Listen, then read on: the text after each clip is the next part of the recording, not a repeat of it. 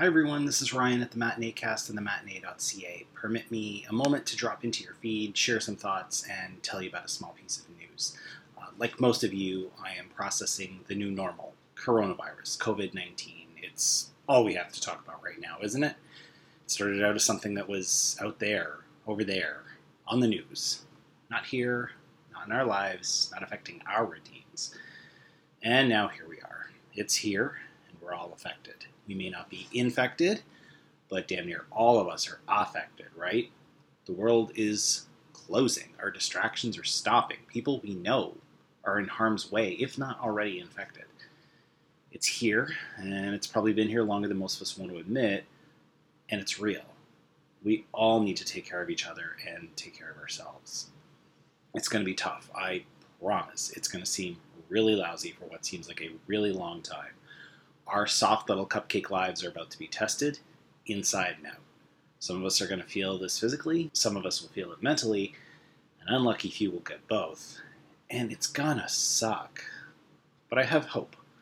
I believe that with social distance and looking within for leadership, we can slow the roll. I believe we can take care of each other if powers that be aren't ready to take care of us. I bet right around now you're probably asking yourself why I'm clogging up your podcast feed with all this bullshit. Why didn't I just do what everybody else does, post a positive meme on social media and move on? Well, I have this little platform.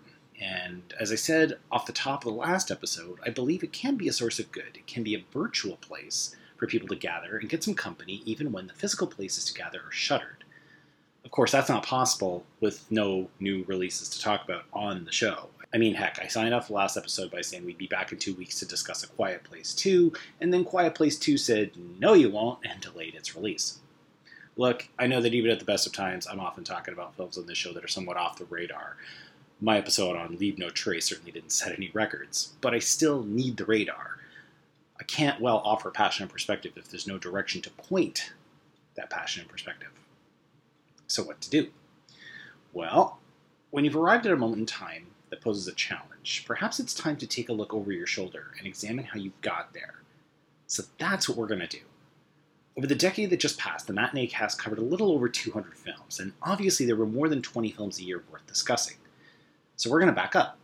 While all of y'all are looking around your streaming platforms and your shelves and your screens for the films to keep you company during these tough times, my friends and I are going to look at the decade that just passed and talk about some of the very best films that unfurled and maybe steer some of your choices. That will keep the line moving, keep the conversation going, and hopefully give you a little bit of company while we do all we can do to turn the tide. There will be 5 to 7 of these episodes to look forward to, all of them featuring some of my favorite guests, likely familiar voices to you that you've heard several times before. If things haven't settled down, we'll do 9 or 12 or whatever it takes to get to a point where we can start looking forward to going to film as an option again. At the suggestion of one of my very best friends, a man whose voice you'll hear early on in the series, we have named these episodes in honor of Edgar Wright. While we, too, have a pint and wait for the whole thing to blow over, we will call these episodes The Winchester Chronicles.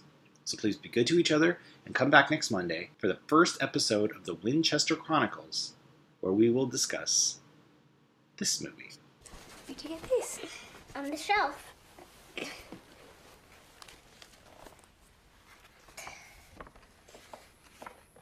If it's in a word or it's in a look, you can't get rid of the Babadook.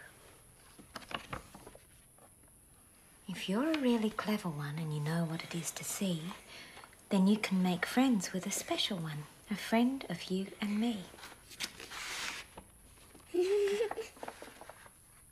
His name is Mr. Babadook, and this is his book.